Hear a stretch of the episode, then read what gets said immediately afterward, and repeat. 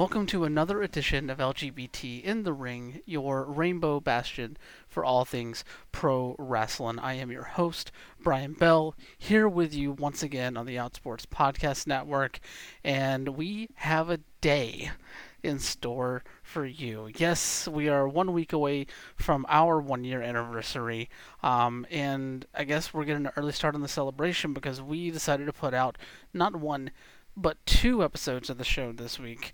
It's only right considering the uh, jam-packed week ahead uh, for pro wrestling that we have. You know, obviously this weekend we have the collective, um, just wall to wall independent pro wrestling going on in Indianapolis up there um, over the this weekend, and then leading into next week where we not only do you have uh, the one year anniversary of AEW Dynamite, but you also had the debut of uh, the Masked Wrestler on IWTV. Um, so yeah, there's a lot to talk about, and we get into a lot of it this week. Um, kicking off, of course, here with a uh, the return of Effy to the show.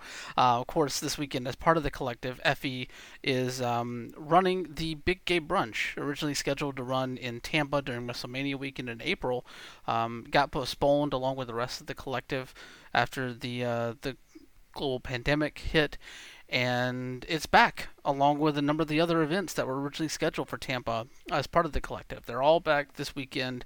Um, up in Indianapolis, and I had the chance to sit down with Effy and kind of go over um, not just every match uh, that's going to be there, you know, everything from the story behind the significance of Dark Sheik versus uh, Still Life with Apricots and Pears to um, the some of the just ridiculous names and graphics and fun that Effy had with putting this t- uh, show together.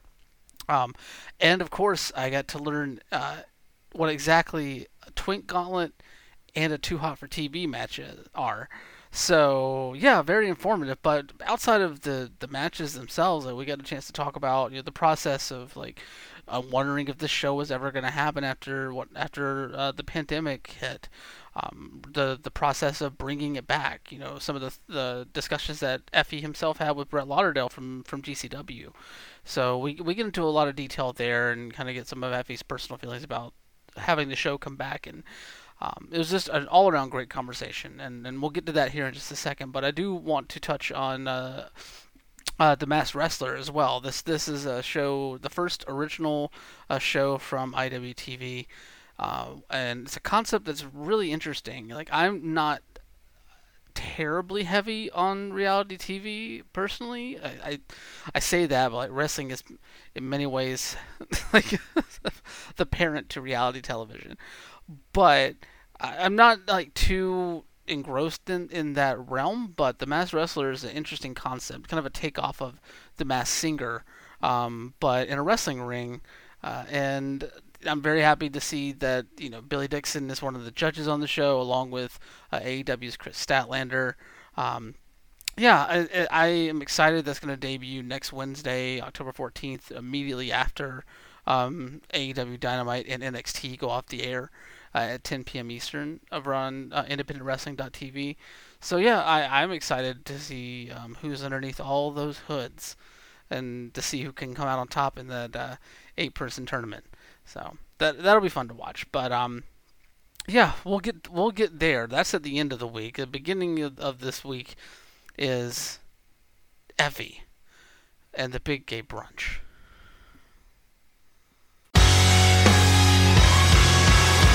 What's up, guys, guys, and non-binary pals? Welcome back to LGBT in the Ring. I am very happy to have as my guest this week uh, a returning guest. Um, we talked previously ahead of uh, the original Big Gay Brunch, uh, but now that it has been rescheduled, we have him back once again uh, as the show is getting ready to go live this Saturday, October 10th, um, over as part of the collective. Effy is back on LGBT in the Ring. How are you doing today, Effy? Uh, you know better than most people. Today, I'm actually I'm in a bit of a hurricane right now. I'm kind of I'm kind of slurring through everything, um, and this week has not been. It's been fun. It's been really like it's been very up, very down. You know, this week. So, mm. and it's only Monday. I'm counting from like Friday on. Uh, I had a hell of a weekend with Black Label Pro. I'm getting my life together today. I got locked out of my house. Uh, and tomorrow I'm going to get back on a plane and then I'm going to prepare for the weekend. And I just found out I'm getting a front page Twitch show uh, with IWTV oh. starting next week. So now I'm trying to plan that too. So there's it's never ending, but I like it that way. I think there's nothing I like better than telling people how busy I am because it reminds me of what I need to do and it also makes me feel important in my own head. There you go. All positive all around. Yeah, somewhat. I mean, you gotta look. You gotta look inward at some point and go, "What's the motivation?" And you just and you have to figure out your life and go, "Why do I have to be so busy all the time?" And it's like, I don't know, because if I'm not doing stuff, then what am I doing?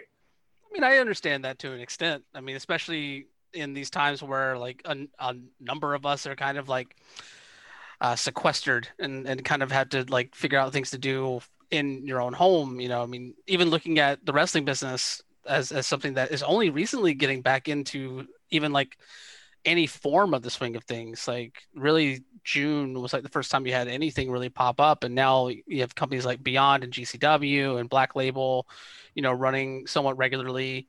You know, you've been a part of a number of those shows, including the Turbo Graps 16 tournament this past weekend that I'm still in the process of catching up on. But it's been a stellar, it was pretty good show from what I've seen so far. Um, but but yeah, I mean, I think it makes sense to try and like fill your plate and keep it filled, so you just feel like you're doing something as opposed to just hanging around your apartment or your house and and just not really doing much of anything. Yeah, and I'm kind of in this weird spot too, where like February I quit my job, put in my notice, and then March COVID shuts the whole country down, sort of a mess. And you know, we ended up moving to Atlanta anyway, and my boyfriend is working from home, and so I don't see him all day. He's in the office doing his thing. It sort of put this thing in me of like, all right, well, you need to treat your wrestling career and what you're doing as a day job. And it may not be doing shows right now, but you need to start thinking about content. You need to start thinking about what you're putting out, thinking about what you're doing with those hours of the day. Because at the end of the day, like it's so much fun to play video games. It's so much fun to lay on the couch. It's so much fun to just do nothing.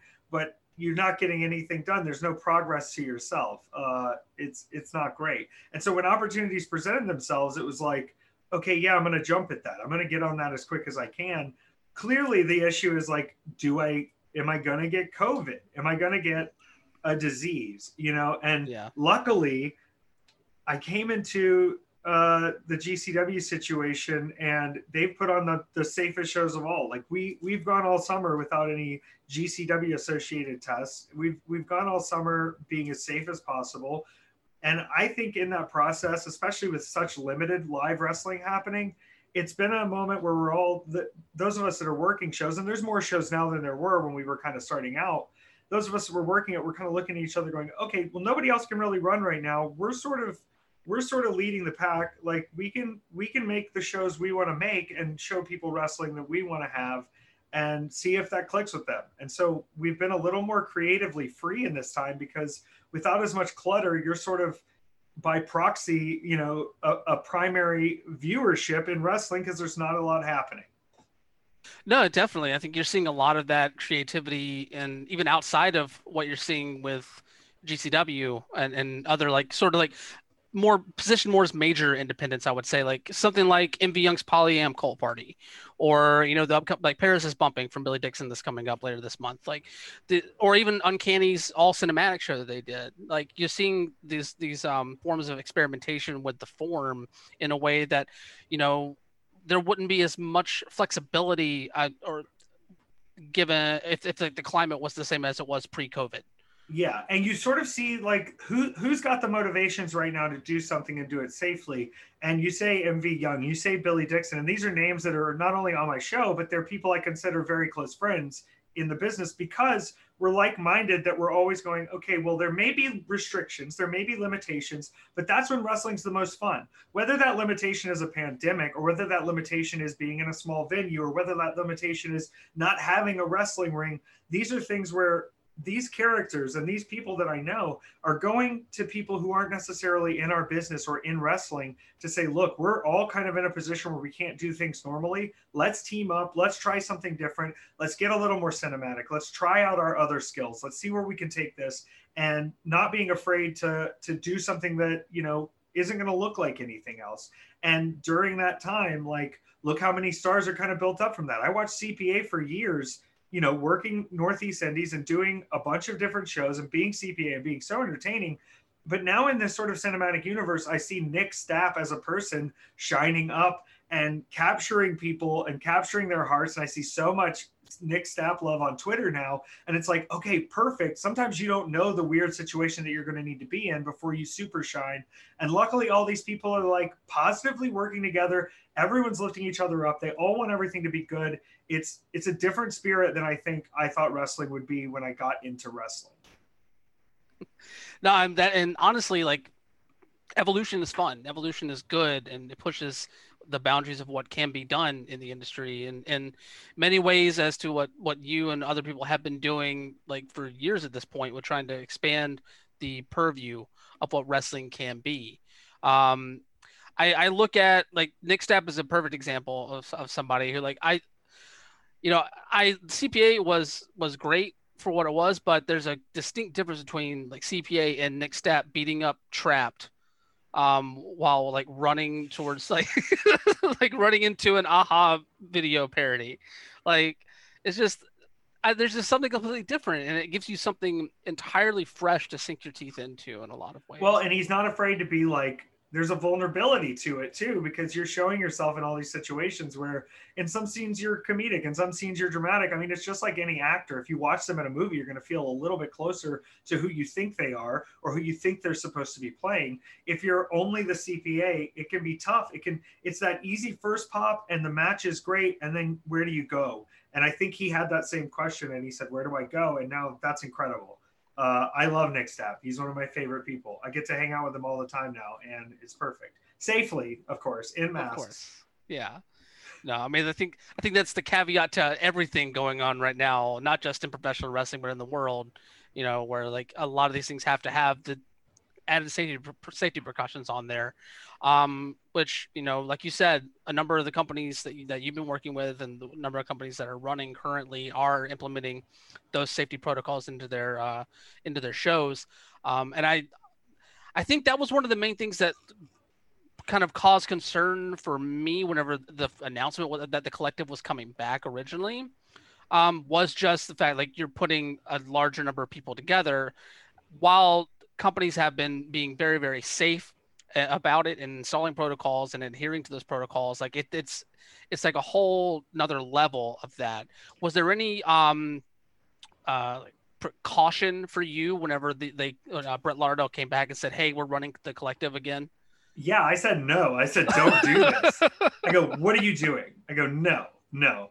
And I like I mean it. I said that, and I'm going like this is obviously like let's cut to the chase. Like it's a good it's a good payday for me to have the collective. But I'm sitting here going this is crazy. But I think when people tune in this weekend, what they're going to see they're they're going to probably say that we were overly cautious. I don't think people understand that this is a this is a 2,000 person capacity giant coliseum at the fairgrounds, and we are at maximum allowing 500 people in the building. So it's it's very limited. We are very spaced. There are masks required. We are taking temperatures. We have people who are inspiring to be aspiring to be professional wrestlers who are going to be cleaning the ropes, spraying the ring, and passing out hand sanitizer constantly throughout the show. If if there was any more precaution we would take, we would take it. But at that point, we're wrestling inside of our own personal bubble, and I don't know how that would work. It's it it made me feel comfortable seeing that the city of Indianapolis was like, you have to meet these standards, you have to do this stuff, you have to make sure you're safe. And we're going beyond even what their standards are. That makes me excited and that makes me safe. And it's one of those things too where I've told people, like, obviously I'm supposed to hard sell my show, right? And I want every person that can stream it to stream it. I want every single person to go, okay, I want them to be able to look over the card and go, is this worth my twelve ninety nine, or at least have a little bit of trust in me to say twelve ninety nine. Okay, that's worth it. I just spent sixteen dollars at Popeyes getting my lunch today because I got excited. I know not everyone does that, but it's twelve ninety nine. It's worth it's worth clicking just to see what we can bring for you. And I promise you, I'll get you at least once. You'll be like, oh my god, at least once. But but beyond what what the capacity, what the show, what the stream is we're trying to create this environment to say if you can't make this one, if you can't be here in person, if you can't stand with us, it's okay. it is we are not holding you to that. We will be back. We're going to continue to evolve with what we find is safe and what we find is uh you know reasonable that keeps not only our people as wrestlers but the people who are showing up not only keeping them safe so they can come back and do this again. Because my mom said my mom my mom texted me and i need to call her because i forgot her apartment number to Oh, send God. her her effy award which is the worst thing and my mom said to me, she goes, I know you guys are being as safe as possible. She goes, these people just need to have a little bit of fun. It's been awful. And I was like, wow, cutting to the chase, it has been pretty rough. It's not great. I know that I live in a, a very privileged set of circumstances right now. I am convenient for my job. My job is continuing. I'm able to stream on Twitch. I'm having a show tonight on Twitch. You know what I mean? Like, this is, I have a lot of things that are working really well for me but we have to think about the people that watch us and the people that need that break after a week of work or after you know weeks of whatever's going on in their life to say for one second can i forget that our country is completely out of control and everything's a nightmare and just like watch some wrestling and watch some cool stuff and like have my mind blown for a second can i get three hours or six hours to just shut off for a second and i'm glad we can bring that and i'm glad we're trying to do it as safely as possible and I know I'm going in probably more cautious than than I should be even, but I'm ready and I uh, I want everybody to leave safe. I mean, there's nothing wrong with being overly cautious. You know, I I would say, especially with the climate as it is, I think that's a, a good um, practice to have. You know, going into it, like I, I certainly won't complain for like personally if I go in as like, oh, they were they took more precautions than necessary, but it didn't impact the show. You know, like that's that's really where I think, I, I for me at least, that's that that is a comfortable place to be. Um, but yeah, like I'm I'm really looking forward to how everything turns out over there. Um, and before we actually get to the show, because I do want to talk to you about the show and, and some of the expectations, because there's a lot of cool stuff, just like the original card back in Tampa in April. There's a lot of cool stuff for the new revamped card um, coming up this weekend. But I want to go back to to April into Tampa. Um, obviously, everything was scheduled to run um, during uh, Mania weekend there. COVID happens everything gets shut down. Everything, the Big Gay Brunch, the original um, incarnation of it, is uh, shelved for the time being. Talk to me about how you were feeling um, during while that was all happening, and and how that played out for you, and what were your feelings after everything kind of shut down there. I mean, I was bummed out for the people that didn't get to do it, but I was like way more bummed out for my friends and the talent that were booked on the card that a lot of these people it was going to be a huge shine moment for them and like we don't always have these these big opportunities with this much hype and this many people talking about it for LGBTQ people. You know, we've we've been the blip on the radar before. We've been the little, you know, byline in the article before, but we don't always have a time to just like let ourselves shine. And historically, where I've worked in this business, and I don't have to name any names, when these things have happened before, when we have tried to have these gay LGBTQ friendly promotions, people's egos and bad business and poor things get in the way. And so for me to be able to like ch- check everything and make sure my people are taken care of and make sure my budget is is fair for everyone and make sure I can book the people who they may not be that known or they may not have been seen by a GCW audience before, but I'm putting them in a position to not only succeed but like show what they can really do as superstars because sometimes one or two showings of a person and they open up a lot of opportunity. And right now you know with the pause on the business with with covid happening with every single major company running out of a warehouse with a lighting rig every single major company guess what the floor is all even. We are on the same playing field. You may have more viewers on your cable, but wrestling fans are paying attention to everything and they're looking for what's next and they're looking for what's different. And a lot of these wrestling fans that I talk to are just kind of over the same same that they see all the time. And I just want to be able to say, all right, well, let me show you this. It doesn't have to be perfect, but I think it's going to be way better than you even could imagine. Hmm.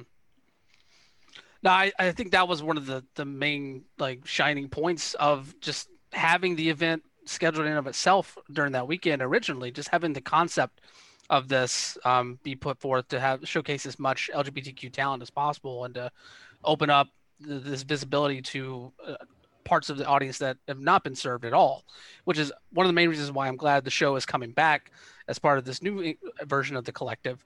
Um, but back whenever everything was uh, initially like put like postponed or, or canceled or however all these different shows were kind of like lost to the wind after COVID hit. Um, what was your expectation for the Big Gay Brunch? You, was this something that you thought would be able to run by the end of this year, or was it something you were already looking forward to, like crossing fingers that next year's um, collective around uh, WrestleMania time would would happen? I wasn't thinking about it at all, and I will tell you something. Yes, I wasn't thinking about it at all. This is probably too real, but I swear to you, I there was there was a moment when I got back from Party Hard in Arizona, and it was the last show I worked on Friday the 13th, and they canceled all the fans. And they said, if you guys still want to work matches in the ring, we'll film it for IWTV. I said, perfect. They gave me Jody the wrestler. I love Jody. I've gotten to work with Jody at the Polyam party. He's one of my favorite Las Vegas dudes of all time. And I, of course, I want to do this match. But I got back and I was laying in bed, and it was the night they like announced the NBA was canceled. That to me, something immediately clicked, and I said, "We're not just fucked for a month." I said, "We are. This could this could be years that we're fucked, and this is a new way of thinking." And I just switched my brain, and I said, "This is now." COVID cowboy time. You are now operating in a whole new economy. This is beyond the rules of anything you've seen before, and you can't think like you used to think at all. And when that clicked, it was like anything vanity about having the big gay brunch had to just like disappear from my mind. And hopefully one day we'll get to it, and that's great. But right now, it's like beyond naming shows after myself, I need to think about paying my electric and gas and utility. I left my job. There's a disease out there we have to figure things out quickly if I want to maintain my lifestyle and be able to like buy my dog treats and also you know afford afford to go out to eat at Popeyes. These are things that were of a concern to me and it's like as bad as it was it was like it was a pipe dream at that point to even think about. And it was like what what the fuck am I going to do? Let's start figuring things out. Mm. At what point did it become something that you that you felt comfortable thinking about again? Was it not until Brett contacted you?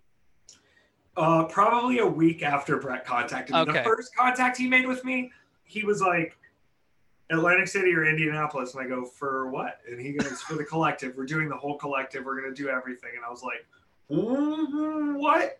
And about a week after that, I was, I really started thinking because number one, my first thought is like, half these people I can't book anymore. Half these people now are going to be way more expensive to get in because I can't split them with companies. Half these people I can't get in because of international travel restrictions.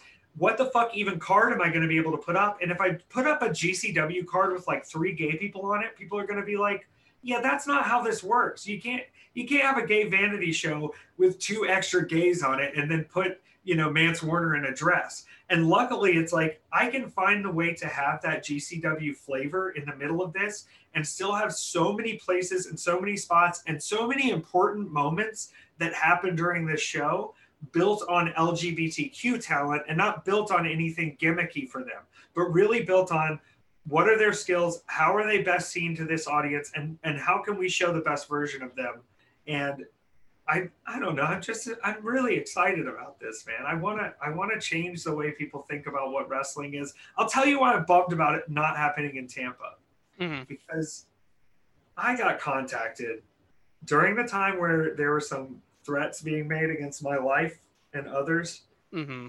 in the Tampa area. The the venue owner contacted me and said, "Hey, the Gay Pride Parade is the week before. Do you want to be the grand marshal and ride in the big car?" And I said, yes, I would love to be the grand marshal of the Gay Pride Parade and ride in the big car. So I was going to fly in to Tampa from one of my shows, like come straight back from Chicago into Tampa, ride on the float and wave to all the gay people in Tampa who may not be wrestling fans, who could then be like, there's gay people wrestling? We thought it was just a bunch of crazy rednecks throwing rocks at people. Oh my God. And then a week later, they can be like, wow, Pride happened two weekends in a row because we just saw Razor Ramon Hard Gay in the Vicarious Battle Royal. But now it's like this card now, without looking at the spectacle of Tampa, looking at the spectacle of Indianapolis, this spectacle, and people are going to say, oh, this must be a smaller spectacle. Fuck no. This spectacle is more personal to me, and I feel so much more comfortable with the card because literally it was like by the time we decided we were doing this it was like you have a couple weeks to put all of this together. So i couldn't overthink anything. I couldn't i couldn't go oh let's really think this. It was all right okay who are the who are the people i need? Who's got to get in here? Who are we using that we were going to use? How are we going to change up the things that we can't have? And boom we're going to have magic. It's going to be magic. Mm. No, I I fully expect it to be, uh, especially um, considering the card you have announced so far, and I'm assuming you still have some surprises up your sleeve, because no, we all know we all know Effy. yeah, it's and the thing is like, oh, I can't say anything. There's so many fun little because here's my rule with wrestling, and we may have talked about this the last time. If you're there for for surface level entertainment, awesome. But if you're there for that little extra and you want the details and you want to pay attention to the little stuff, then I will give you that. I'm that person. I saw the fucking movie Tenet three times in theaters with all of three of us in the theater the whole time. I'm I'm a person who looks for details and I want to respect and honor people when they are also looking for details and when they are looking for things to be next level you know, one of the wor- one of the worst things I ever felt in my heart. Billy Dixon asked me about this. Me and Billy Dixon had a match, and he said, "Did you hate that match?" And I said, "No, I did not hate that match, but." And I've never talked to him about this really, and I've kept it in my heart. It was advertised as a big gay street fight, and I showed up to the venue, and Billy had beautiful, sick, incredible gear made, big weekend, WrestleMania in New York. I'm ready for the match. No props no weapons, nothing, nothing mm. for the street fight, nothing to use. And I'm going, I flew to goddamn New Jersey and drove across the river to be here and be in the street fight. And you couldn't even get a goddamn stop sign off of Brooklyn Park, you know, in the corner where the trash is. Do you know how much stuff there is around New York that you could have picked up and brought over here that could have been used as props? And there was no thought put into that. So, no, I love the match with Billy because we adapted to a situation and made do with what we had in front of us. But boy, I always wanted to give him that big giant street fight extravaganza. And now I've got him in the biggest goddamn street fight extravaganza of all time this weekend. I I will agree with you on that. That eight man tag or eight person tag, excuse me, that eight person tag um is that, that looks to be a barn burner uh, I just yeah, and this is what Brett did not think this would work. Brett was like, people aren't going to get that excited about an eight-person tag. I was like, Brett, listen to me. they are going to go ape shit wild because SGC is crazy as shit. Like, shoot, we're nuts, and I you'll never understand. I can't say anything. Legality is everything. AJ Gray one call Manders, Mance Warner, Matt Justice, and the, the one and only Eddie Kingston, our Father who art in heaven, hallowed be thy name, doing business on cable television. But I've got the four of those guys AJ Gray, Mance Warner, Matt Justice, and Manders against MV Young, who's crazy as shit and runs a polyam cult, has 10,000 sexual partners and lovers. I've got O'Shea Edwards, who's a giant fucking monster who's been beating the shit out of people and might choke someone out just to go get a Ring of Honor contract because he's bored, even though he should be an indie boy like me and I'll teach him my ways. Then I have Joshua Wavra. They have come so far since the fall of the Chikara dynasty. They have reinvented themselves after the Polyam cult and they are fierce and ready to fight. And then I have the Billy Dixon experience. And oh my God, the thing about Billy Dixon that's so incredible is everyone underestimates Billy Dixon all the time, always. I've never seen Billy Dixon in a situation where he was not underestimated. I have seen him come through so hard. When we did the primetime uh, Butch v. Gore show uh, and Lolo McGrath, they were helping Billy Dixon co run this show. Such an incredible LGBTQ wild party. Helped me see what we needed to do for the brunch too. Led the way on that. Billy is is throwing the show running out the window because Billy's booked on these big shows, but Billy always has to do other stuff. run the card, check with people, have a pre-show meeting, have a have a talk with someone. Something's gone wrong. Not here, folks. Billy's coming into Indianapolis to beat the shit out of my friends, and that's it. And I'm so excited because they're all like, Billy Dixon, who's Billy? What's Billy Dixon? Girl, Billy Dixon's gonna kick y'all's ass, and I'm so nervous to have to like talk to y'all after. Clearly, they did not catch uh, his match against uh, Jared Evans at the last Polyam Cole party. Nuts, crazy! That... I was so glad I wrestled early and got to just kick back and watch that. Yeah, what was that? What was that match like for you there? There live. Well, I was sitting like me and Nick Stapp were standing on the hill watching, and at, at the moment where the tornado DDT happened off the Jeep Grand Cherokee, I was fully off my rocker, ready to go. Very excited uh, not necessarily of the cleanest mind at that point post doing my daily duties, but really enjoying myself. nah, I, I that show all in all was great, but that match in and of itself was just a thing to behold on that show.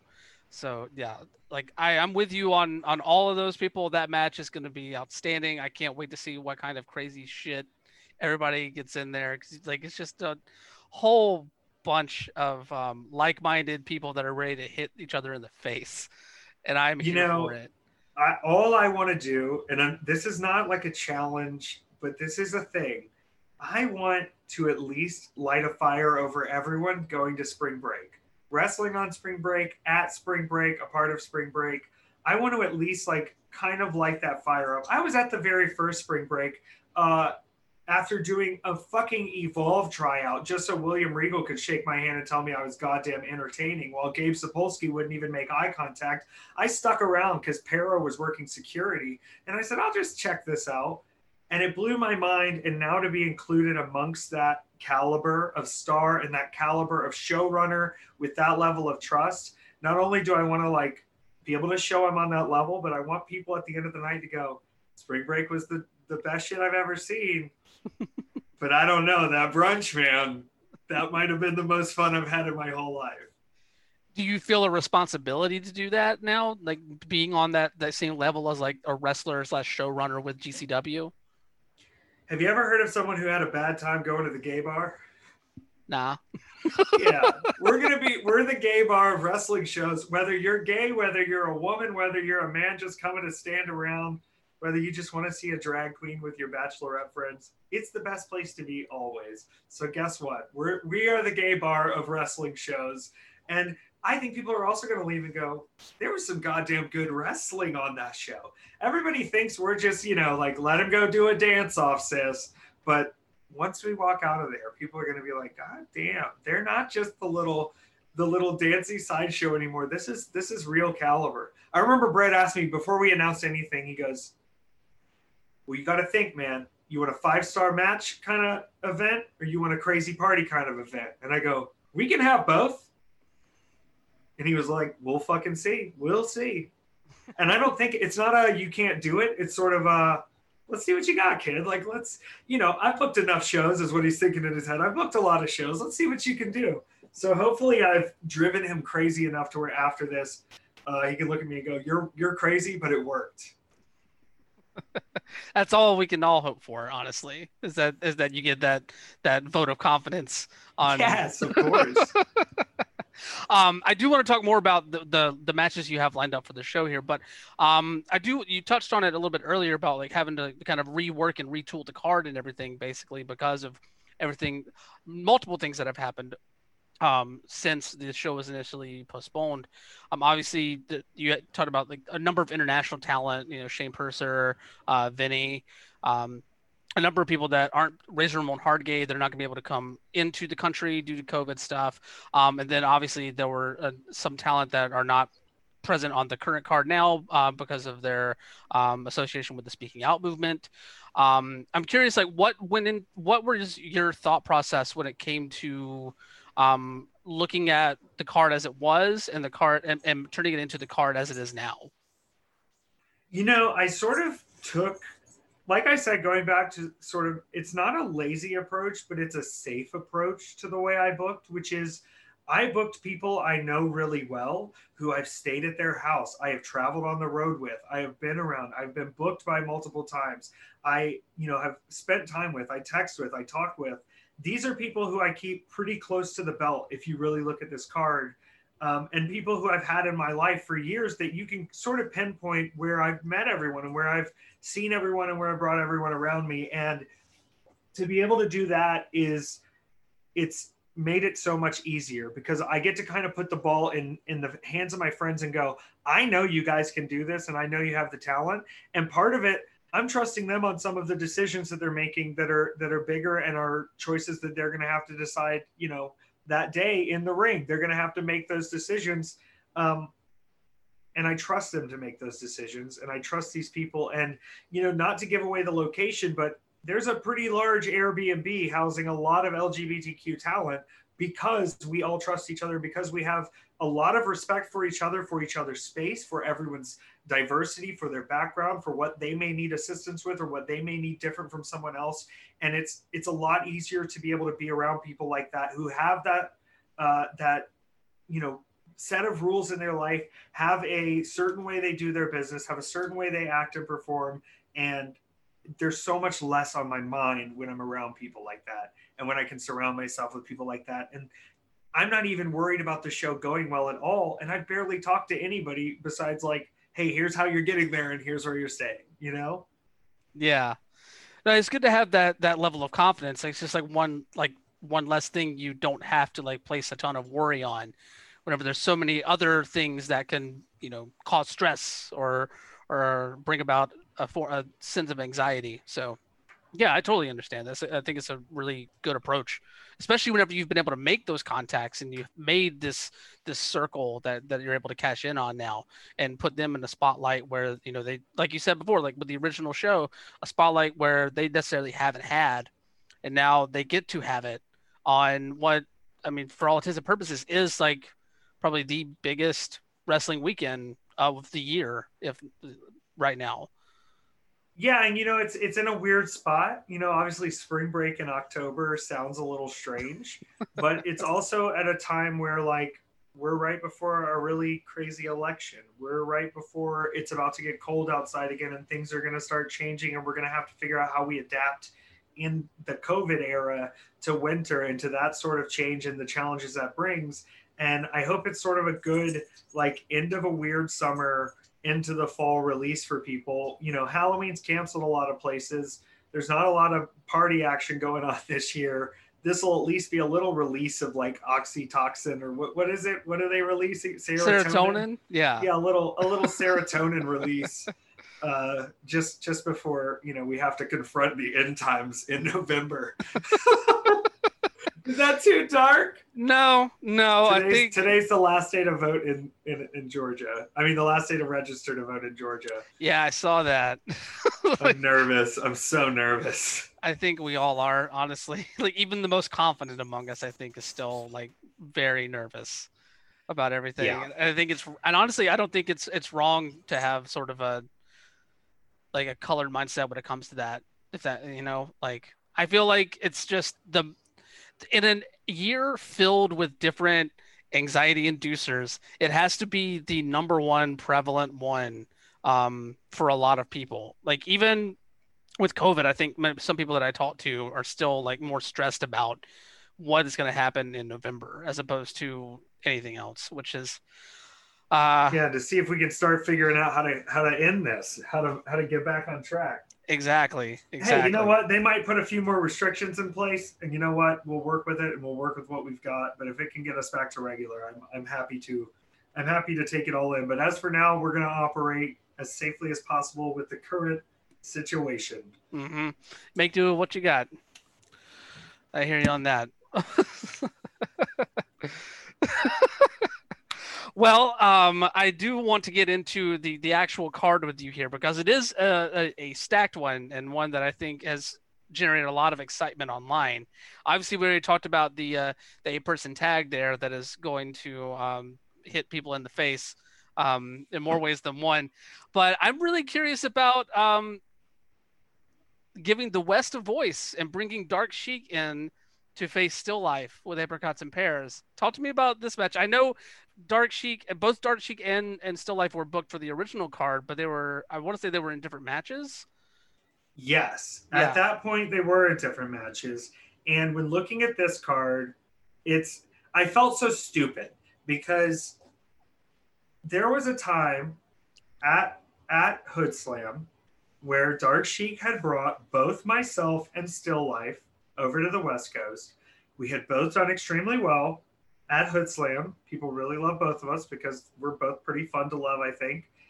And what I didn't realize in that time when we were all hanging out was that Still Life has such a personal connection with Dark Sheik, um, and that's their story to tell. But to be able to give them a chance to just do something one on one, and I didn't have to talk to either of them. I didn't at all.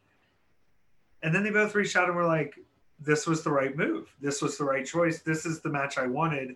And I didn't want to say anything because I trusted you to do whatever. And even Brett was like, "Yeah, it's it's you do Dark Sheik and you do Still Life." Because Brett, you know, Brett's fascinated by Hood Slam as well. I think the whole world is fascinated by Hood Slam because Hood Slam exists in a bubble where it is simultaneously the coolest thing you will ever see. It is 400 people in downtown Oakland smoking weed, watching wrestling with crazy costumes, alternate universes. It's R rated, over the top, insane action all the time. And they don't give a fuck about anything. They don't give a fuck about being big. They don't give a fuck about if you like it. They don't give a fuck if you call Jim Cornette. They don't give a fuck because they're going to do the shit they want to do. And having that attitude is something everyone should envy.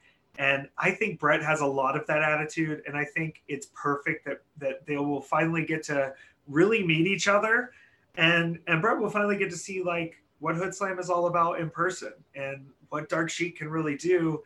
And I've I've been around Dark Sheik. I may have faced uh, I may have faced an alter ego of Dark Sheik before, Mhm. unconfirmed.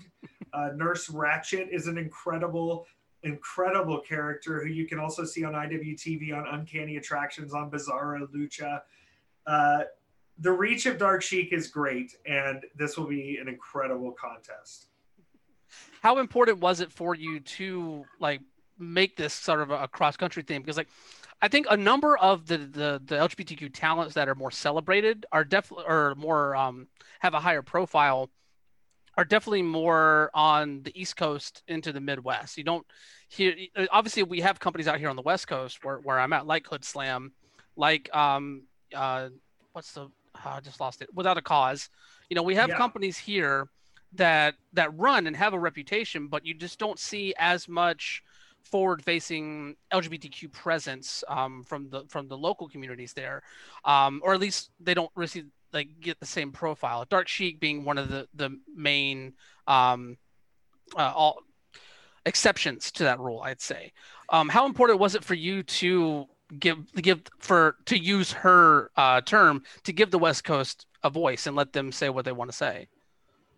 I think she's a perfect candidate to represent sort of the West Coast as a whole because the West Coast exists in this strange universe where the shows you're working over there are either these extremely tight knit studio set, we're filming this for something else, Hollywood sort of shows, or they're the most outlandish, crazy, over the top, sort of liberal leaning weirdo shows around. And both of those are fine but Dark Sheik has that rebel attitude that to me seeps through all of West Coast wrestling. Whether you're backstage in a TV studio or whether you're backstage in a crazy club, everybody's sort of a little wilder on the West Coast, a little crazier, a little more against the grain, and that's that's a West Coast attitude on everything. And I think I think Dark Sheik, she's the perfect she's the perfect sort of uh, standard bearer for that West Coast attitude and that West Coast badassery and the West Coast style of sort of everything thrown together. No, I'm, I'm with you on that. Like, I think if, if you're going to have a patron saint of West Coast wrestling, Dark Sheik is the one to be exalted there. Um, and I, I have to say, like, having Still Life on the show, like, obviously you're not gonna you're not gonna have an LGBTQ show without showcasing um, some top tier non-binary talent. Obviously, you have Joshua in in the eight person tag. Still Life has to be one of the most high profile um, and successful non-binary talents on the scene right now. Like, was it important to you to make sure that every facet of the spectrum was showcased on the show? Yes, but it was also easy because those are the people I'm around the most anyway. You know, when I go to a show, I'm looking for the talent around me that that fit into the LGBTQ thing because there's just an easier connection with them and it's it's hey, I want to make sure I know that person because they've dealt with the same things I've dealt with.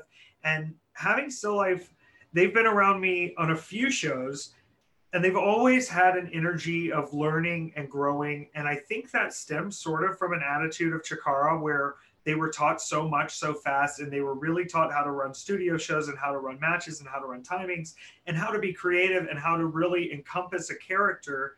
And I think for Still Life, it, it probably was not easy this year with Chikara shutting down, with the things that came up that came up, and even with sort of creativity issues and dealing with how you exist outside of what your home structure was.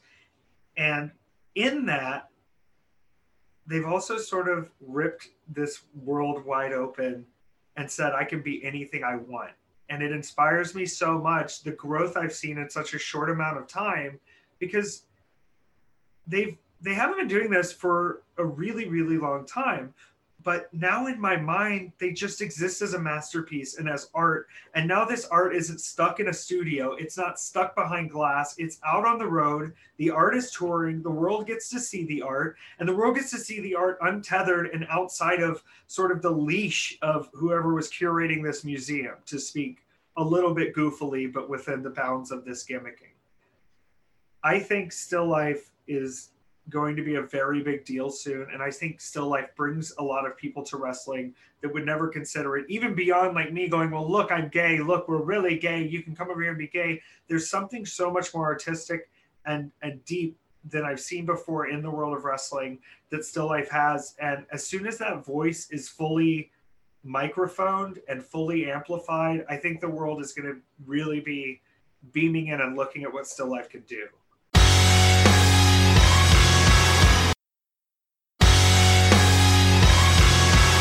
No, I, I, think you're spot on there. I think, and even like beyond still life, look at like a, a number of the uh, the Chikara um, wrestlers, like post like everything that happened there.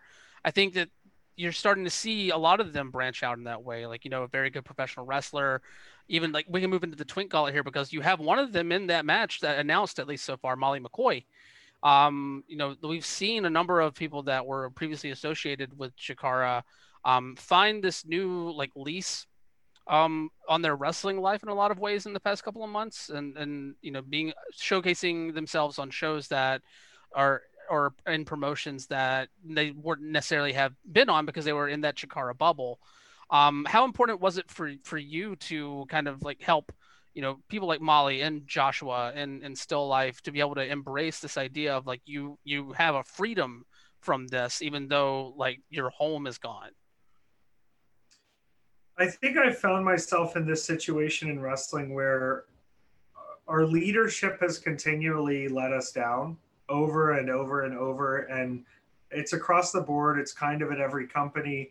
And I, I sort of want to be able to show these people who I see so much talent in and so much so many ideas that I couldn't have. You know, what what we need is new voices because new voices are new ideas and new ideas are things we haven't seen before. And wrestling loves things they haven't seen before. They love wrestling, but you've got to have some things you haven't seen before and I want them and the rest of the wrestling world to sort of see that like your leadership is going to fail you. It's going to happen forever. I was I was the general manager of a of a 2.2 million dollar business for 8 years, okay? I know when leadership fails. I left because leadership fails. That's the thing you deal with throughout your life. And I need people in wrestling to stop looking at the little system they're supposed to be in and stop listening to people who are supposedly telling you what you need to know when they've never done it or they don't have the skill to do it or they don't have the creativity and they just want to use your juice. They want to take your juice, they want to put it in a jar, they want to squeeze it down and they want to use it. And you can sell your juice and I think that's awesome, but I also want people to know the worth of the juice that they're selling and that you can get pretty good market value on your juice without these middlemen and without these people who think they know so much better than you. They don't. There's a lot of idiots out there. And I meet these kids who are not kids, they're adults, young 20s, mid 20s, even older than that. And I just want to get it in their heads that, like, you can learn all this stuff and you can figure this stuff out, and you're better than listening to someone who doesn't really know what they're doing. It's all about knowing your worth in mm-hmm. a lot of ways. Yeah. No. Um, speaking of juice, though, Twink Gauntlet. Um, Good shift. Yes. Oh talk my god! To me, talk to me about the Twink Gauntlet here. Obviously, this isn't the, the first one. I know you you did one previously somewhere, like in the Dakotas. Oh my god! Yes. Yes. This is it's so ridiculous because I I have this habit of of I think it's funny when you take the joke seriously. And I think it's funny when you take something that should be a joke and find a way to defend it seriously because I think lawyers are funny and that's mostly what lawyers do. And so I think of sort of some of these ideas in wrestling in bigger terms than what I may present. And I, I do it mostly for my amusement. Uh, Shug Dunkerton the other day tweeted, he goes, you know, the thing about Effy is you just have no idea what he's going to do. You have no earthly idea what's going to happen. He could just be trying shit out for the first time. He could just be feeling himself, or he could go crazy and just beat the shit out of you. You don't know what's going to happen. And I like that unpredictability in the booking style as well. And luckily, Time Bomb Pro, huge shout out. They just did another show that went to IWTV. They had Matt Justice versus AJ Gray on that show, I think, which is just no, maybe wow. they didn't. Who did they have? They had Manders versus Matt Justice. I don't know. It's a crazy card. Go look on IWTV. uh, but they graciously brought me in and said, look, whatever you want to do, we're game for it. And I'm thinking to myself, what do I do? We don't have a ring. We're in North Dakota. 84% of the population votes red. And we're in a crazy record shop above a biker bar, cowboy bar. Well, I say, what if we bring in some newer wrestlers, bring them from Minnesota, from North Dakota, bring some local guys in, and we have a twink gauntlet. He goes, What's a twink gauntlet? I go, Effy needs to know how many twinks it takes to kill him. I want you to keep the twinks coming until I can't handle it anymore. And I know you're thinking right now, okay, twink, all right, young, teenish to 20 something, gay male, maybe hairless, tight body, feeling it, youthful. Why would he need to? Okay, is this a weird sexual thing? No, because at the end of the Twink Gauntlet, what happened? Cody Rice comes out after I am defeated five different Twinks. I've destroyed five different Twinks. They've gotten the better of me in a lot of cases over the course of this 30 minute match. They've kicked my ass throughout the whole thing. But now Cody Rice comes out at the very end in a bear costume, and he, if he was a gay man, would be a bear. Uh, and he he makes me tap out with a bear hug. I was defeated in the Twink Gauntlet by a bear, and I explain at the end of the match why this happened, just to let people in. I said, "Look, I see wrestling." and I see our gay culture as very similar places. Because in wrestling, if you get pegged into being one thing, you're pegged into being that thing. You're a deathmatch wrestler. You're a comedy wrestler. You're a high fly wrestler. You're a grapple wrestler. You're a women's wrestler. And in the gay world, we're bears or cubs or twinks or otters or bottoms or tops. We have to fit into these categories. Butch femme realness. You can't be what you want. You have to fit in. And what I said was, stop it. I was wrong for even having a twink gauntlet.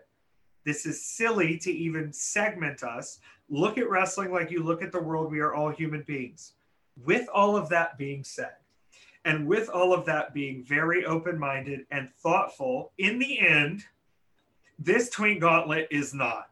This Twink Gauntlet is is Parrow DMing me asking what his match is. Because I was like, Parrow, you're booked. You're booked. You're good. Because Parrow is a dominant force globally. Has fought in Japan, has fought all over the US, has been involved with Evolve, has done everything in wrestling, has been around everyone, knows everybody and he kept saying, What's my match? What's my match? And he was suggesting matches. And I can't kick Parrow's ass. There's a match. Effy versus Parrow on YouTube. He beats the shit out of me. The only reason I got out of there is because Jamie Senegal punched him in the dick. All right. He asked me one too many times. And so I brought back the twink gauntlet. and I said, Parrow, I have so many twinks now at my disposal because of my travels and because of my new friends that I am going to pummel you with twinks until the end of time. And he said, Bring it. I'll destroy every single one of them. so I'm thinking to myself, What do I do? Back to Molly McCoy. Molly McCoy has big twink energy. Okay, they use they use her or they pronouns, but they are a hockey superstar. And if I think back to some of the biggest crushes I've had in my life, they were with hockey players. And the thing about hockey players is they're strong as shit because not only are they flexed all the time for hitting those pucks, they're constantly skating on fucking ice, which means they have crazy legs and glutes for powerful throwing ability. And here's the other thing I'm letting her get in the ring with her helmet on. They can get in the ring with their helmet on. Have fun. Go headbutt. Go crazy. It's Parrow. He'll be fine, right? Exactly. But there's a lot of surprises in the Twink Gauntlet too that are going to be just outrageous as shit.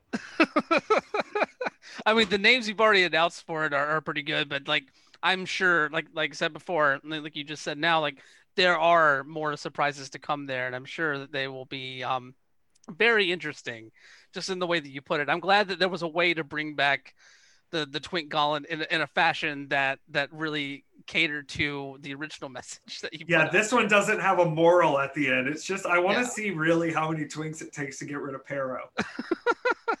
and uh, if you want to do any betting on the side, just find me at the venue. We've got the over under at 16 twinks. Woof, Jesus. Take the over. yes. Knowing Parrow, yes. Take the over. Um, well, moving on from from the Twink Gauntlet, um, I do want to talk about uh, a couple more matches with you. Um, obviously, the last one you announced, um, uh, Jamie Senegal and Allie Kat, that one looks to be um, an out- outstanding match. I think two talents. I think I don't think Jamie's had a, a match for months at this point, so I'm sure that they're just like eager to get back in the ring. And and Allie Kat, she speaks for herself okay, so people don't know this, but Jamie Senegal went crazy during COVID. Um, she don't care that I'll say this. Jamie went nuts during COVID. Me and Jamie went to the aquarium together. Oh yeah. Me, Jamie, Ashton Starr. Uh, who else went with us? There was somebody else with us. Doesn't matter. Jordan Kingsley was with us. We went to the aquarium together, and Jamie was in full drag, doing full cross dress, realness fantasy in the red wig, living the aquarium life, petting the manta rays, and we figured out we figured out what we needed to do. We we couldn't get Ariane Andrew back because she's with AEW now. And we're happy and everything's cool. Um, but Jamie was like, pick someone to kill me. Pick someone to kill me. Oh my god, you pick someone to kill. Just put their boot in my face. I don't care. I was like, okay, bitch. That's fine. so then I start seeing Allie Kat going crazy as shit, blood on her face, looking like a wild ass puma from the forest. And I said, hell, let's send these two crazy cats at each other and just see what the fuck happens. Both of them are very good professional wrestlers, but both of them, when they want to, will also just beat the shit out of someone. I've heard Jamie go crazy on people before. I've stood by and watched Jamie go crazy, and I've had Jamie go crazy on me. Jamie's crazy, and Allie Kat's crazy. This is that's the logic behind this booking. Is I sort of go, y'all have fun. Here's here's your here's your time. Have fun. yeah, no, I mean listeners that haven't that don't under, necessarily understand what you mean by like Allie Kat being like like in her own head in that way, like go check out the match with Nick Gage from, from yeah. a, while back. Like that's what we're talking about. That's the kind of alley cat that. And that, that was pre-COVID. She's way crazier now. They're both yeah. nuts.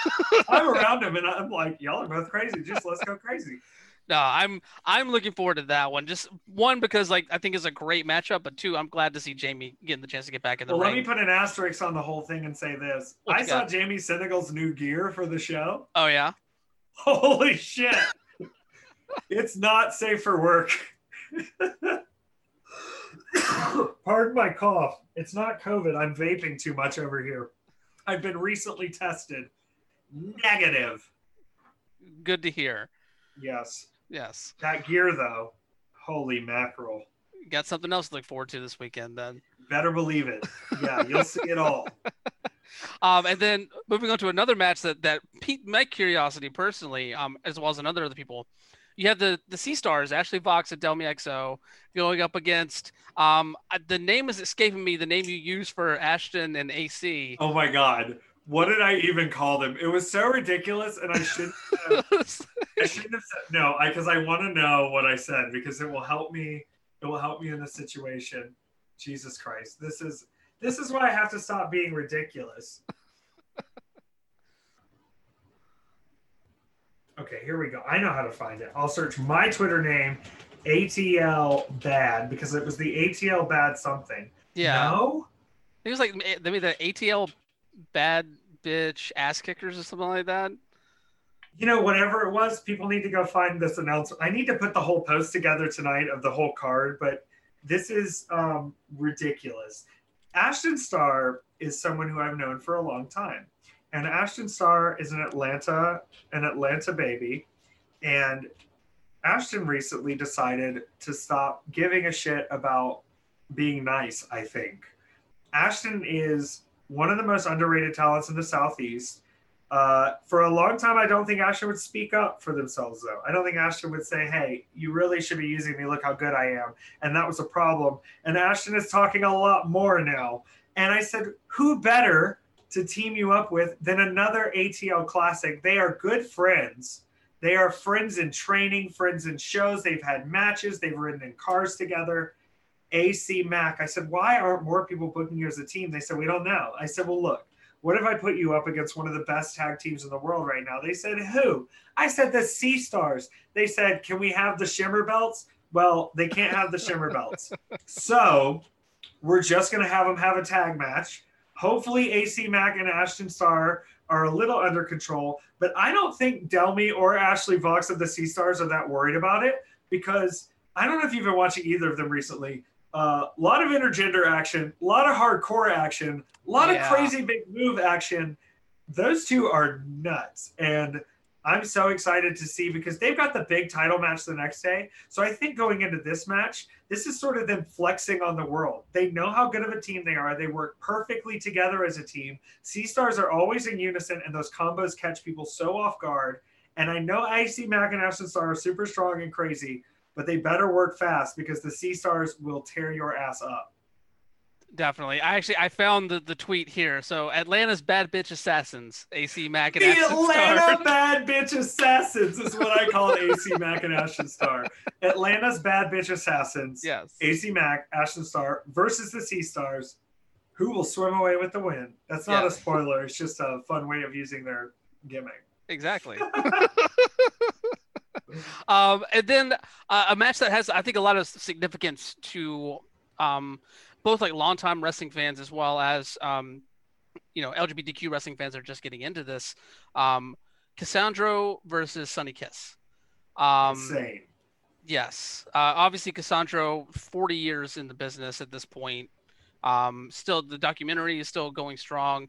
Um, and Sunny, what can be said about Sunny? Probably had like the best summer of of anybody uh, down in AEW. You know, having the the shot at the TNT title against Cody, showing out with uh, in the tag team with Joey Janela, really having the chance to showcase herself um, in in a high profile way down there. Um, what for you? What was the significance for you in putting these two uh, together to, to clash on, on this show? originally I had Cassandro versus Ricky Starks, and I had Ricky Starks in because he's super hot and gay people want to look at him, but also he's a Texas native, and so is Cassandro. Cassandro has dual citizenship in Mexico and America, but was born in San Antonio, Texas, and resides in San Antonio now. And that match would have been great. It would have been perfect. It would have been exciting, and Cassandro was really excited about it. Um, but in this instance, I realized that I think I think I didn't book Sunny in something bigger for the Tampa show because I didn't know how much Sunny wanted to do because AEW wasn't doing as much with Sunny. Does that make sense? Yeah, I think so. I just I didn't want to put Sunny into more than Sunny wanted. And that was dumb of me. It was disrespectful of me. It was rude of me to not consider even asking Sunny what Sunny wanted. And I think now we finally have the match that both of these competitors are like, this is it. This is going to be so lit. And talk about talk about mirroring situations in the United States. sunny Kisses, this huge star now, is on these shows, is on Wednesday nights, is in a tag team with Joey Janela, is facing Cody Rhodes, and Cassandro had that same path in Mexico and was a part of huge shows in Mexico and dealt with a lot of the same hate sunny has to deal with, but on such an, an intense scale of like true to life violence and crazy stuff. And if you see Cassandro's documentary, you can learn so much about them and what they went through. But having this match in 2020 when Sunny is at the top of their game, Cassandro is still at the top of their game, you know, 30, 40 years into this. And I get to have them meet in a situation that is it shouldn't happen because this is a TV star. This is a contracted. Cassandro still has a contract with AAA. AAA still pays Cassandro. AEW pays Sunny Kiss, and they are both graciously allowing me to use their talents, and they have both agreed and worked with me to make it happen, to use these talents to make a dream match happen. And if it's not a dream match for you, guess what? That's okay because you didn't know, but I implore you to watch because Cassandro is wrestling like a mad person in that ring, going so far, doing everything, and Sunny Kiss is just on fire right now. There's no way this isn't just a barn burner, insano wrestling match. what does it mean to you to have companies like AAA and, and AEW be able, like, want to want to work with you or be or make themselves willing to work with you to have their contracted talent on a show that is there to promote you know lgbtq identities in this way it's it's really awesome. And i know especially right now it's it's got to be tough for them because there's already so many risks involved with everything. And you know they gave us a very specific list of what we had to follow and what we had to kind of do to make it happen. And everyone was fine with following the rules. Everyone was fine with making sure the testing was done that the protocols were followed that everything was handled correctly because we respect them you know the way they respect us. And it's it's having that trust between companies that we benefit so much by them allowing us to use their talent. We benefit so graciously, and people who may only know Sunny that are going to see this show and come to it, and people who may only know Cassandro or may only know me that are going to come into this thing, they are they are benefiting to us, and we don't we don't have to. They don't have to. Sorry, let me rephrase this for a second. No worries. It's it's very kind of them to work with us and it is much appreciated. And it gives me hope for the future because when companies work together, things get done and nobody's toes get stepped on. All you have to do is set boundaries. The greatest issues we've ever had are because we don't communicate. We don't speak, we don't speak openly. We worry about speaking candidly, but only things get done when when we speak in this way. When we are candid, when we are open, when we talk and we say, "What exactly do you need? What exactly do we need to make this happen?" We are willing to do what it takes that's fair game. Cool, man. It, it's very hope. It makes me very hopeful for the future, seeing things start to open and the gates not be as high and the fences not be as sharp for us to share a little bit and help each other out. Hmm. Definitely, I think like you're seeing at least like even at like that higher stage, you're seeing the companies be willing to work with one another, whether it's due to the the you know the circumstances with COVID or, or other things. Just like anytime that you can better facilitate oh, these kind of working relationships, it's always better for for the business as a whole. I think so. I'm right. I'm right there with you on that. Um, and of course, that brings us to uh, the main event, your match with Priscilla Kelly, the Too Hot for TV match. Which I have to open this up by asking, what exactly is a Too Hot for TV match? I am so glad you asked. Yes. You know, when I first announced the graphic, I said, "What does this even mean?" And I was asking people, do you know what I'm saying? And I think when people think of me or they think of Priscilla Kelly, a lot of people who may not know much of us probably know a little bit about like some of our controversial stuff. And you know, like one time I had a guy eat whipped cream out of my ass, and that pissed off Jim Cornette. One time I beat up a child. One time, Priscilla Kelly pulled a bloody tampon out of her panties and stuck it in someone's face. One time, Priscilla Kelly got her mouth spit in by someone at, in, during the match.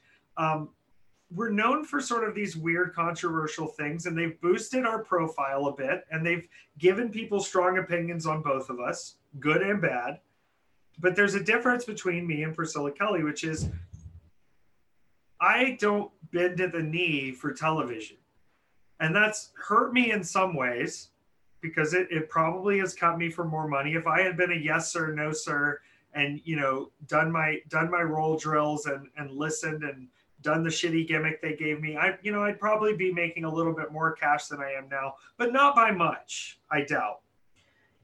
And I look at Priscilla, who was in the Mae Young Classic, who is out the first round, who is a PG version of herself, who is this nice girl version of herself, who is like kind of like, you know, the girl they would use in the Hot Topic ad that like your mom would still let you go into the store, but, but it, you know, it wasn't threatening in any way.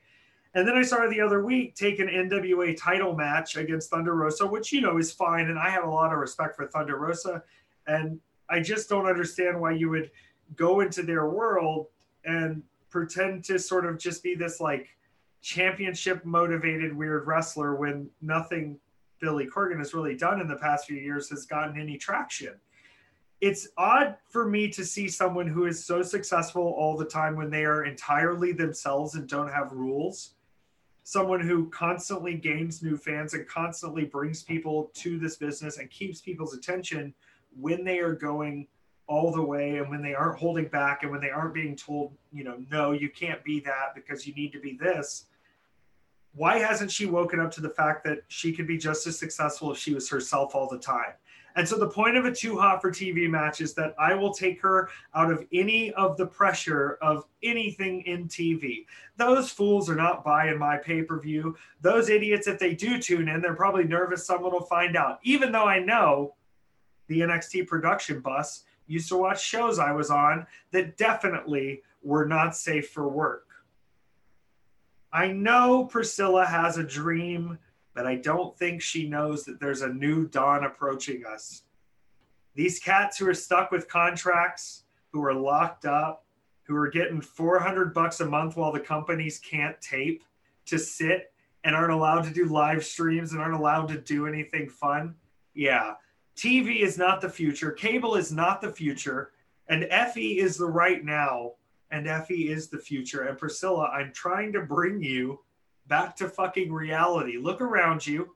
Look at what's happening. I joked Saturday in my match versus Brian Myers, formerly known as Kurt Hawkins. Before I beat him, he said uh, something about this. This this ain't a WrestleMania moment, kid. And I said, yeah, it's better. We already have more fans in the building the the landscape is shifting very quickly and i am far ahead of the curve far more than people know and far more than i will let them know because they can't keep up and why try to help them keep up? But priscilla i love priscilla. I've known her for years of my career. We have seen each other at so many points in our lives. I have seen her at so many stages in her life. And now she's my neighbor in atlanta and we're going to get to have this match and i'm going to get to show her the better side of things right after I beat the living shit out of her. well, you say it, you put it that way. It sounds like um, it sounds like there's basically like anything can happen. oh, I'll, I'll, just say this: I I spent about.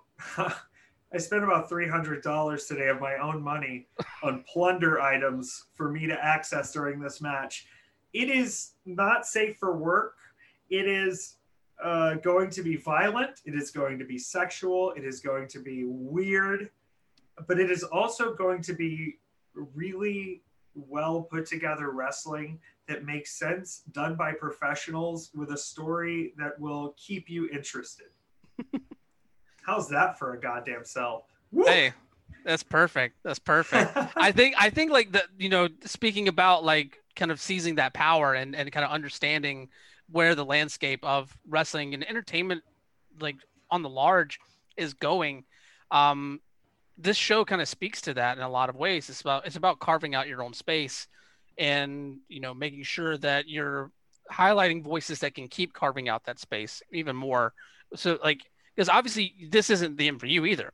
You're going to keep going. Effy's still going to be out there revolutionizing things, but you're putting more people on a pedestal to be able to do that for themselves and as well as for the movement as a whole.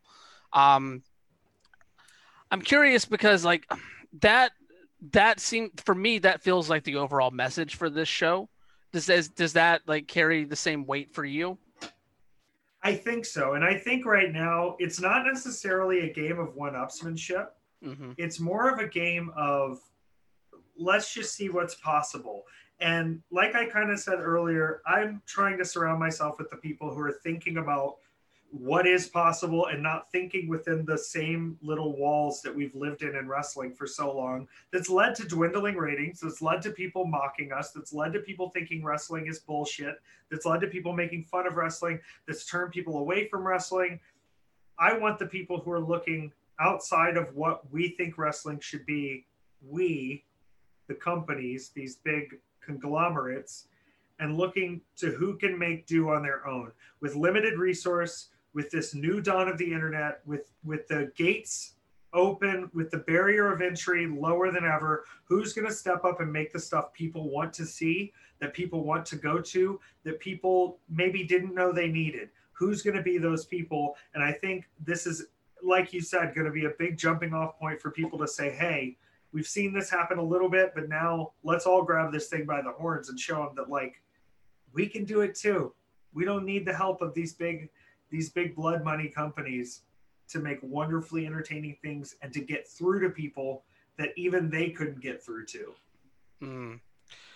No, I, I, think it's a very salient point, and I think it's probably one of the more important points of of this show and, and this, this weekend as a whole in a lot of ways. Um, we're to wind we're winding down here a, a little bit, obviously, but um, I did want to uh, ask you about um, kind of the timing of the event as well, because this is a fairly big weekend for for the LGBTQ community. Obviously, when this show drops Thursday, that's International Lesbian Day, and then Sunday, the 11th, the day after the Big Gay Brunch, is National Coming Out Day. Um, and this show, like one one of the main missions of it, is visibility and and making people that um, identify as LGBTQ more comfortable seeing themselves um, in wrestling and providing that from representation. A lot of the messaging around National Coming Out Day really speaks to the the empowering nature of coming out and you know trying to overcome the the fears and and the drawbacks that, that come with uh, coming out or just really understanding yourself and, and who you are um, is that something that you you see this show um, accomplishing is kind of helping that uh, that motivation yeah i definitely do and i think in the process of doing these shows and in the process of sort of speaking with a lot of talent, you know, there's so much more LGBTQ talent out there than we can know. And providing a place for people to tune in and see people like themselves, I think a lot of times it does kind of help you build up that courage. And for me, you know, what I was always told was the only person you truly have to come out to is yourself. Everybody after that is just sort of like the accessory. Uh, hopefully, people can look at this and and you know, it's easier than a Wikipedia article when you can see something live in person and go, I'd never even thought about that, but but something just clicked in me. And when we have all these different voices and not just, well, I don't like I, I don't think I don't think I'm gay because I don't wear dresses and run around with fingernail polish and pantyhose. Well, you know, there's a whole nother world and there's a whole lot of nuance to this. And there's people that represent all those nuances that are here today. I hope they see it and, and some people are inspired. It makes me excited. Yeah, definitely. Um, well, last question for you. Uh, we spoke briefly about this the, on our previous uh, podcast that we did together. Um, Tony Deppen. So Tony Deppen was going to be uh, your go-go boy at the original show. We know that Tony Deppen is on this show, but we don't know in what capacity. I have to ask: Is Tony Deppen returning as a go-go boy, or do you have something else special in store? Okay, so Tony Deppen's graphic for this show is my favorite thing I think I've ever done. I'm going to say, I think it's my favorite thing I've ever done as I hold up a trophy of my own head because the graphic says specifically Tony Deppen is exploring his options. Now, if you don't know Tony Deppen, right now, Tony Deppen is competing in the ROH Pure Wrestling Tournament. Tony Deppen has defeated me before. Tony Deppen is one of the top technical wrestlers in the world. If you're really looking at it and you look at who he's been up against, I put him toe to toe with anybody around. And he's about to have a baby. Yes, his wife is very, very pregnant. He's about to have a baby. And I said, Look, I said, Tony, you know, you're about to be a father, you're settling down. I get it. why not just why not just come see what's out there? And you know, I graciously ran it by his wife, and she said, "Get him out of the house, get him out of here." And I think when all is said and done, that the payoff to the Tony Deppen at the Big Gay Brunch story will be so fucking insane. People will not know what to do. I'm here for it, and I cannot wait. Congratulations to Tony, by the way. I did not know that that um, that they were expecting. So yes, yes, Congrats yes. He's there. very close to having a baby. I kept I kept hounding his wife to put the baby registry up, and I, she thinks she finally did it, but it took a while. I was Hmm. like, "Let me buy things for your baby. I want to be a gay uncle." Tony will have fun though, and Tony's a good guy to have on hand because if anybody gets out of line, he's very professional as a professional wrestler. Hmm He'll keep he'll keep things by the book, I'm sure. definitely. well, Effy, I appreciate you coming on the show again today. I'm very excited. Once again, this Saturday, October 10th at 11 a.m. Correct? So make Wake sure up early, right. guys. 11 Yes. a.m. We're going live. Yes. And Over just at- know, just know when you see me live at 11, I will have been up for almost five hours and I will be up for another 14. So, viva la collective. exactly. Um, well, let people know where they can find you online and uh, where they can uh, stream the show. Yeah, so you can stream the show live on FITE TV. If you buy it by itself, the pay per view is twelve ninety nine. If you're a super wrestling fan, they also have a collective package which has twelve full shows. I think it's one hundred and thirty nine dollars, but it is also like thirty five hours of wrestling, including Josh Barnett's Bloodsport featuring Jon Moxley. Uh, I was not paid to say that. I really just like saying Josh Barnett's Bloodsport featuring Jon Moxley. It's so funny to me. Um, if you're in Indianapolis, if you're in Indiana, if you're in Chicago, it's not a far drive. I'm selling a few tickets at the door because we will have a little room at capacity. Come have fun. And here's the thing, guys anybody who tells me, oh, I couldn't wake up in time. Oh, I was at For the Culture till 3 a.m. I couldn't be there. I was up so late. Let me make it clear AJ Gray is running that show and then coming to my show the next day to fight people and then fighting more people. If AJ Gray can do that, you can come do it. Come to the show. You just have to sit there and watch. AJ Gray actually has to kill people. You just have to sit there and watch. So don't forget to wake up. I know a lot of people have the collective package tickets, so you probably got a ticket to my show anyway. Come hang out. I promise you'll find something interesting. It'll be great. Definitely, definitely. I I'm looking forward to it, and I can't wait uh, to see what you have in store for all of us. I'm so pumped. I'm ready. I'm going to take a huge nap on Monday, but then I have to go back back to Texas on Thursday. So there's not a lot of slowing down time. It's all right. Perpetual motion. Hey, if I don't slow down, the virus won't catch me. Exactly. I'm sorry. I'm so sorry. no reason to apologize.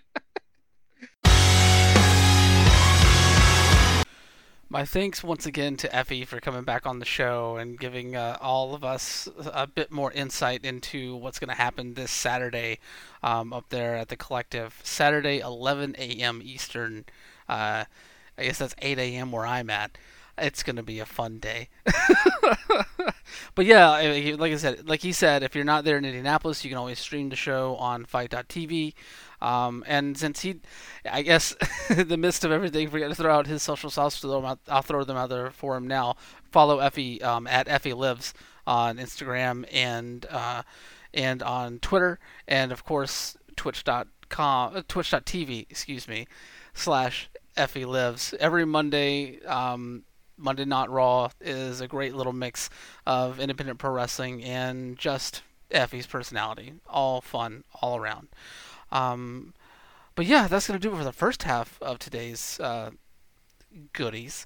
Um, but make sure that you jump over to the second episode that is coming out today because I had the chance to sit down with former All Elite Wrestling Women's World Champion Nyla Rose.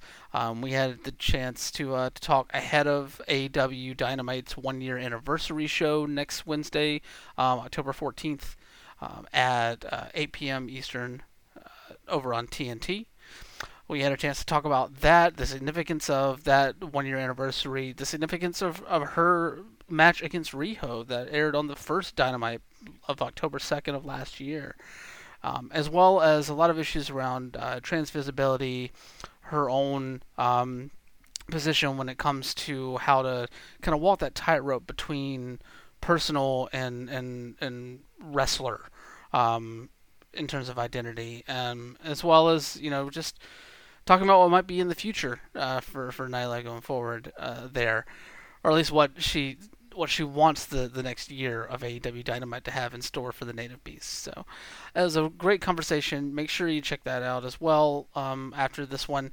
Uh, and also, I will go and say now, um, we're going to announce some details about our possible and a birthday celebration of our own because like I said, next week is our one year anniversary for starting this show, and we got to find something fun to do with it. Uh, maybe even something beyond just a podcast. But make sure you listen to my conversation with Nyla Rose so that you get more details about that. But until then, until you can make the jump over to press play on the next show, um, I will bid you adieu but not before we say thank you to some awesome people who help make this show as rad as it is.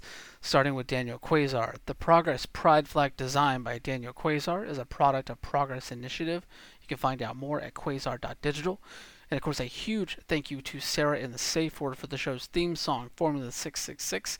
That's off the album Red Hot and Holy. You can find them on Twitter at STSW Band.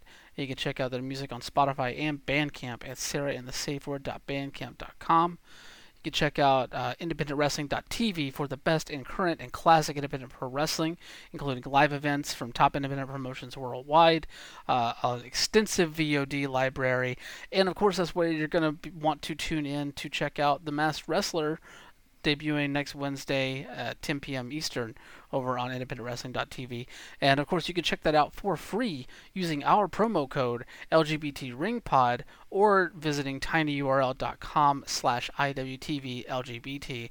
You get a five-day free trial uh, for using that, and you can check out everything they have to offer over there and see if uh, that's something that you need in your life. Um, I know I need it in my life. I enjoy it uh, and I'm sure you will too. But uh, to get your little taste, make sure you use our promo code LGBT LGBTRingPod or go to tinyurl.com slash IWTVLGBT and check it out for five days on us. Uh, and of course, if you are into video games, I do also host a, or co-host rather, a gaming news show uh, called the Mr. Video Game Super Show live every Monday, 8 p.m. Eastern, 5 p.m. Pacific, over on twitch.tv slash Dead Sun Entertainment, sun like the star. Um, always a fun time. Just me and, and, some of my friends getting together, analyzing the week's gaming news, um, offering critique where needed, and having fun along the way. Uh, it's a blast, and I really enjoy doing it. So definitely check that out. Every Monday, 8 p.m. Eastern, 5 p.m. Pacific, twitch.tv slash Dead Sun Entertainment.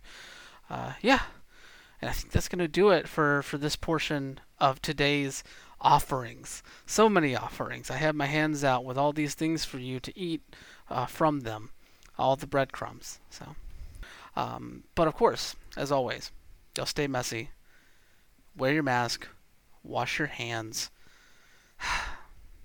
and imagine what Effy has in store for Tony Deppen this weekend. Bye.